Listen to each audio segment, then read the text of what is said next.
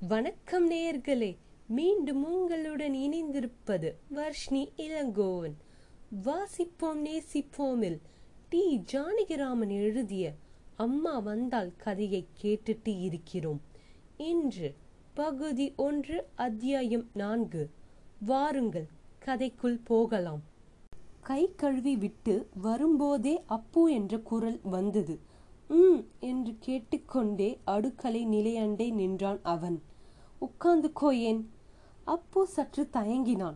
அப்படிதான் உட்கார்ந்துக்கோ. இல்லையனா இப்படி வந்து உட்காரு என்று உள்ளே களஞ்சியத்தின் முன் ஒரு மணியை எடுத்து போட்டாள். அப்படியே இருக்கிறேன் என்று அடுக்கலை நிலை மீது உட்கார்ந்தான் அப்பு. நிலைப்படியிலே உட்காராத. இங்கே வரணும். இல்லட்டா அந்தாண்டே உட்காரணும். இது வாசற்படியிலேயே. சரி உன் இஷ்டம் என்று ஒரு அலுமினிய பேலாவில் எதையோ போட்டுக்கொண்டு வந்து அப்பவுக்கு எதிரிலே ஒரு ஆள் தூரத்தில் உட்கார்ந்து தின்னத் தொடங்கினாள் இந்து. இதுதான் சாப்பாடா உனக்கு? பெருசா முழுங்கியாச்சு. இது போருமே. அத்தை நீ இஷ்டமானதை சாப்பிடுடி. பலகாரமெல்லாம் வாண்டாமுன்னு தான் விட்டிருக்கா எனக்கு என்னமோ இன்னைக்கு சாப்பிட பிடிக்கல. காலமே பிடிச்சு வீடு வெறிச்சுன்னு கிடக்கு. மூணு நாளோ நாலு நாளோ அப்புறம் நீயும் போயிட போற. பதினாறு வருஷம் பழகிவிட்ட நீ மண்ணை உதறிண்டு கிளம்புறியே. இத்தனை நாளாக பழகின வாளை கத்திரிச்சுண்டு போக முடியறது உனக்கு. இங்கேயே இருக்குன்னு சொல்றதுக்கு வாய் வரல. என்னை வந்து இருங்கிற. வேற என்ன செய்யறது? ஊருக்கு போய் என்ன செய்ய போற? தெரியல. காசி யாத்திரை போக போறேன்னு கேட்டேன். படிப்பை முடிச்சுண்டு அந்த காலத்திலேயே காசி யாத்திரை போவாளாம். நீ போறபோது யாரோ பெண்ணை பெத்து வச்சுட்டு இருக்கிறவர் வந்து குறுக்கே நின்று காசிக்கு போக வேண்டாம். எனக்கு ஒரு பொண்ணு இருக்கு நகை நட்டோட அவளை உனக்கு கல்யாணம் பண்ணி கொடுக்கிறேன். குடும்பம் நடத்திண்டு இருக்குன்னு தடுத்து நிறுத்துவாரலாமே. அந்த மாதிரி கிளம்புறாத உத்தியோசமானு கேட்டேன். யாத்திரை கிளம்பலாம். யாரும் நிறுத்தலேனா வேதம் படிச்ச மண்டுகத்தை யார் நிறுத்த போறா? அந்த கவலைப்படாதே. ஒரு மண்டுகத்துக்குன்னு இன்னொரு மண்டுகம் பிறந்துதான் இருக்கும். அப்பா மண்டுகம் எங்கிருந்தோ வந்து அதை வழி மறைச்சிடும். மறிச்சாலும் கையை ஏந்தி வாங்கி கொள்ள முடியாது. அந்த மண்டுகத்தை சாப்பாடு போட்டு சம்ராஷிக்கிற வக்கு வேண்டாமா? அப்படி உலகம் இருந்திருந்தா அத்தை இப்படி ஒரு பாடசாலை ஆரம்பிச்சிருக்கவே மாட்டா. அது என்னமோ அத்தைக்கு வேதம்னா உசுறு. அதுதான் தெய்வம். அதுக்காகனா ஆரம்பிச்சா. பேச்சு எங்கெங்கோ போய் கொண்டு இருந்தது. இந்து தின்று முடித்தாள்.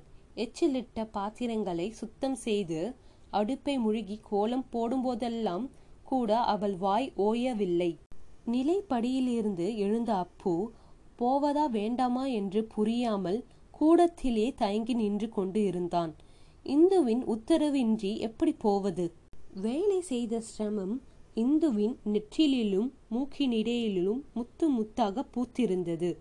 தலைப்பால் துடைத்து கொண்டே ஊஞ்சலில் உட்கார்ந்து லேசாக ஆடித் தொடங்கினாள். உட்காரும்படி அப்புவுக்கு தூரமாக இருந்த பழைய விந்தும் பெஞ்சை காட்டினாள். அப்பு உட்கார்ந்தான். நாளைக்கு இத்தனை நாழி வைத்தியார் பேத்திக்கு மாப்பிளை அழைச்சு நிச்சயதார்த்தம் நடந்து சாப்பாட்டு இலை போட்டிருப்பா என்றாள். ஆமாம். அத்தைக்கு கூட நான் வரணும் தான் எண்ணம். வாயண்டின்னு இழுத்தா நீ போறது போறாதா? ரெண்டு பேர் வேறையான்னு நான் தான் தங்கி விட்டேன். வைத்தியர் கூட கூப்பிட்டார். எங்க அப்பா மாதிரி. இன்னொரு தடவை பார்க்கலாம் மாமான்னு சொன்னேன். துணைக்கு யாரை வச்சுட்டு போறதுன்னு யோசிச்சுட்டு ரெண்டு பேரும். நான் ஒண்ணுமே சொல்லலை. அதனாலே உன்னை வச்சா பதில் பேசாமல் கேட்டுக்கொண்டு இருந்தான் அப்பு. தூங்கணும் போல இருக்கா அப்பு? இல்லையே. ம் போட்டு கூட கேட்க மாட்டேங்கிறியே. இப்படி கேட்கப்படாதா? சந்தேகம் வந்துராது. உனக்கு மனசுல ஏதாவது பாசம் பந்தம் இருக்கான்னு நீ பொம்மை மாதிரி இருக்கிறதை பார்த்தா அப்பா இருக்க போறான்னு சொன்ன உடனே எனக்கு தலைக்கால் புரியல. ஜெர்னுது. ரொம்ப கஷ்டப்பட்டு காமிக்காம அடிக்கின்றேன். காதலை வாங்கிடாது போல தூக்கம் கூட வரல நேத்திக்கு. நீ என்ன கல்லு மாதிரி உட்கார்ந்துட்டு இருக்கியே. அத்தையும் நீயும் தான் எனக்கு அப்பா அம்மா அக்கா தங்கை எல்லாம்னு நினைச்சுட்டே இருக்கேன் இந்து. நான் அப்படி நினைக்கல. விவரம் தெரியாத வயசிலே என்னை கேட்காம என்னை கொண்டு தள்ளினா அத்தை. தாலியை கட்டிண்டு போய் இருந்தேன். அங்கே போன அப்புறம் அங்கேயே தான் இருக்கணும்னு சொன்னான் எல்லாரும். வாயை மூடிண்டு முரண்டு பண்ணினேன். அப்படி இருக்கிறவளை எப்படி கட்டி வைக்க முடியும்? ஒரு நிமிஷம் இருக்க முடியாம கடைசியிலே இங்கே வந்தேன். அத்தைக்காக வரல. ரெண்டு வருஷம் வாழ்ந்த ஞாபகம். காலை சுத்தி சுத்திண்டு இருக்கணுமே. இங்கே இருந்தால்.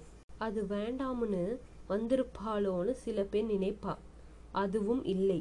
நான் உன்னை பார்த்துட்டே இருக்கலாம்னு தான் வந்தேன். அப்பவுக்கு இதை கேட்டதும் முகம் கையெல்லாம் முள் பதர்ந்தது தலை உச்சியிலும் வயிற்றிலும் உள்ளங்காலிலும் சிலித்தது. நாம் என்ன செய்தோம்? இப்படி ஒரு பிராணி பிரியத்தை கொட்டுவதற்கு நாம் யார்? இதற்கு ஆளாக?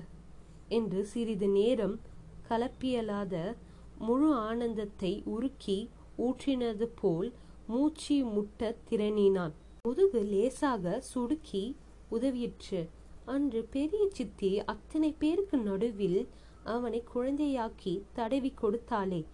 அதுதான் இப்போது பெரிய வடிவம் எடுத்தது வந்தது போல் இருந்தது. அவனால் இதை தாங்க முடியாது போல் இருந்தது. ஈகவரன் ஆனந்த மையம் என்கிறார்களே அதை எப்படி தாங்க முடியும்? ஆனந்த மையம் என்று பிறகு சொல்ல அவர்களுக்கு உயிர் உடம்பும் இப்படி மிஞ்சியிருந்தன. பாவாடியும் எஸ்கெட் பின்னலுமாக உட்கார்ந்து பத்து வயதில் இந்து சாப்பாடும் போடுவது போலிருந்தது அப்புவுக்கு. நீ இங்கேயே இருந்து விடேன் என்றாள் இந்து. எத்தனை நாள்தான் படிக்க முடியும் இந்து? படிக்க வேண்டாம் சொல்லிக் கொடேன் வாத்தியார் இருக்காரே சமுத்திரம் மாதிரி. வயது அறுபத்தஞ்சு எத்தனை நாளுக்கு தான் தொண்டை தண்ணியை பறிகொடுத்துண்டு இருப்பார் அடிக்கடிக்கு தள்ளாமை வந்து விடுறது அவருக்கு. கொடுக்கிற போதோ சர்ச்சை பண்ணுற போதோ வரதில்லை இந்து அவருக்கு. அவருக்கு அப்போ புது பலம் ஒண்ணு வந்து விடுறது பையன் மாதிரி ஆகிவிடுகிறார்.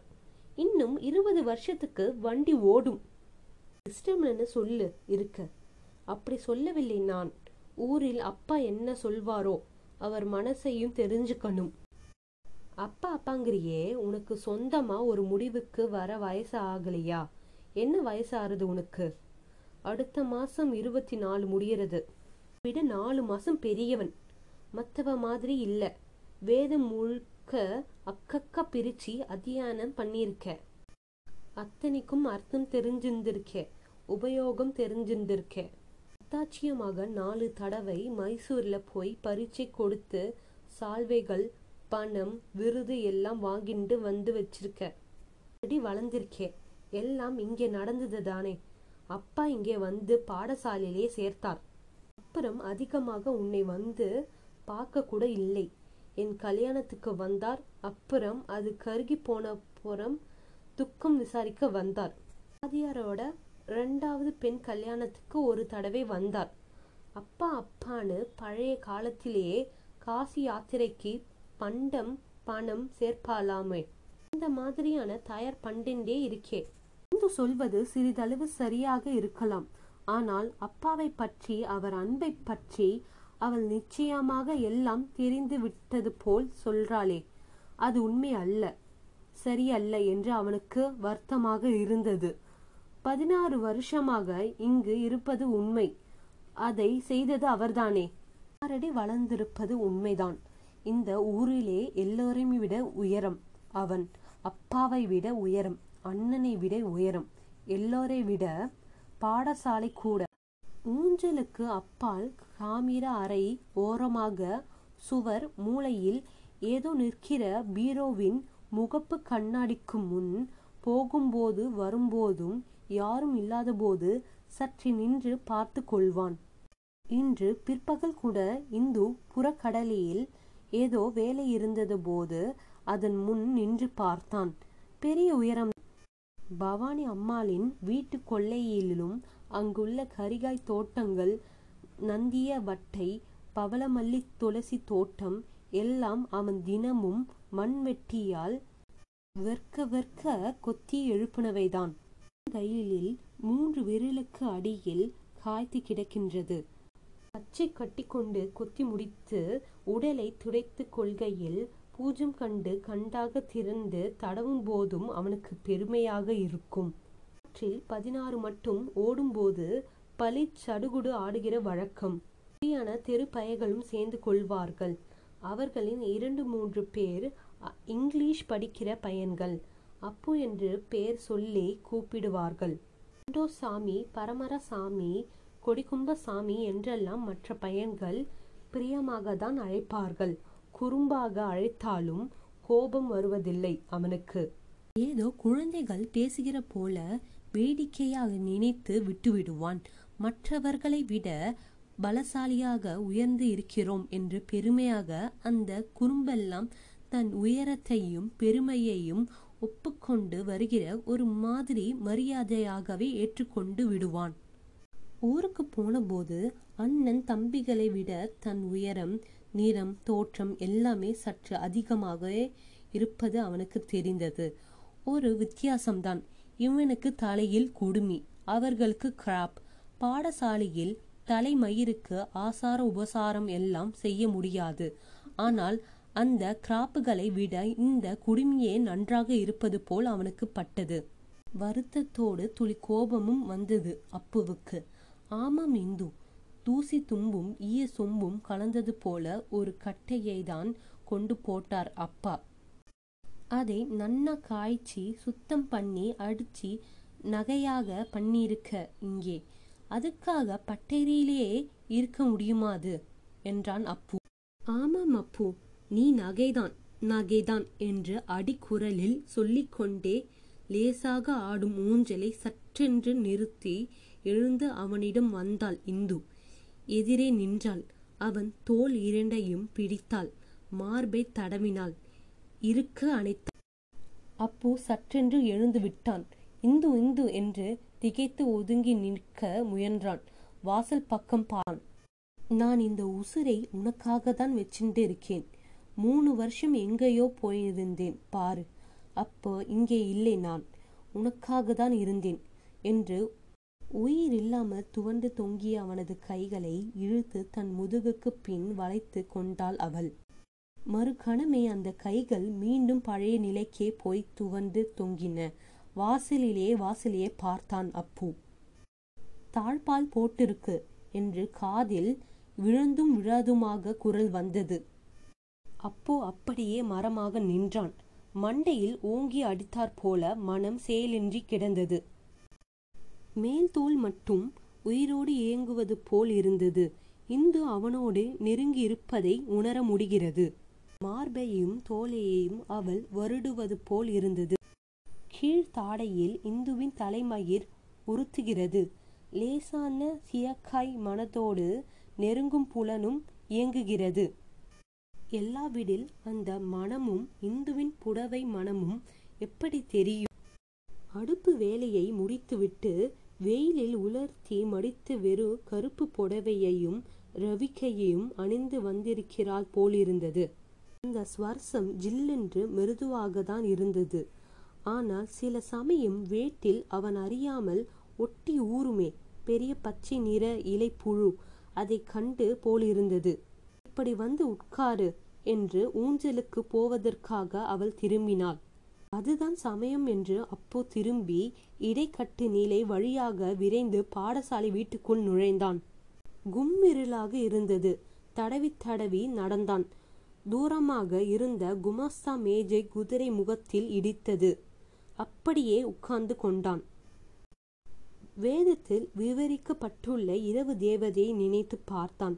இரவு தேவி வந்து விட்டால் கண்ணால் எங்கும் பார்க்கிறாள். ஆபரணங்கள் அனைத்தையும் பூண்டு விட்டால் அகண்ட ஆகாயத்தையும் பள்ளங்களையும் மேடு பள்ளங்களையும் அவள் நிறைத்து விட்டால் ஒளியால் இருளை விரட்டி விட்டாள் காவல் பொறுப்பை உஷமிலிருந்து ஏற்றி விட்டாள் அவள். இருள் பயந்து ஓடுகிறது. மரத்தில் உள்ள கூட்டுக்கு செல்லும் பறவைகள் போல நீ வந்ததும் வீடு திரும்பினோம் நாங்கள்.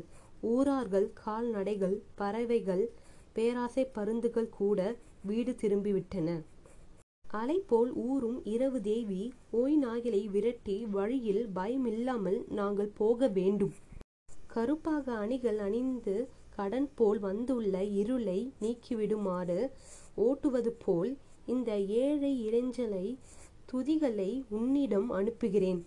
இரவு தேவி வெற்றி வீரனுக்கு அளித்த புகழ் மாலையாக இதை ஏற்றுக்கொள். குமாஸ்தா மேஜை மீது கையை வைத்து முகத்தையையும் புதைத்து கண்ணை மூடி இதை சொல்லிக் கொண்டிருந்தான் அப்பு. மூடிய கண்ணுக்குள் இருள் முகில் முகிலாக அலை அலையாக புரண்டது. அம்மா உனக்கு பூர்ண ஆசீர்வாதம் செய்கிறாள் என்று அப்பா நுணுக்கி நுணுக்கி எழுதிய கடிதங்கள் மின்னுகின்றன. அப்பாவே அதை சொல்வது போல் கேட்டது. நோய் என்று காதடைத்து கொண்டிருந்த போல் ஒரு ஒளி பீரிட்டது கடைசியில் மெதுவாக தேய்ந்தும் விட்டது அது. இப்போது சுவர் கோழி இசைதான் வெள்ளி திருக்கானையில் இருளை துர்ப்பணம் போடுவது போல் துளைத்தது. காவிரியில் போய் ஸ்நானம் செய்து ஓட்டின மாசை கழுவலாமா என்று நினைத்தான் அவன். சிரிப்பாக வந்தது. அப்படியே முகத்தை பலகை மீது வைத்து சுரண்டு புரளும் இருளில் கண்ணுக்குள் பார்த்து கொண்டே கிடந்தான். மீண்டும் இதன் தொடர்ச்சியை நாளை கேட்போம்.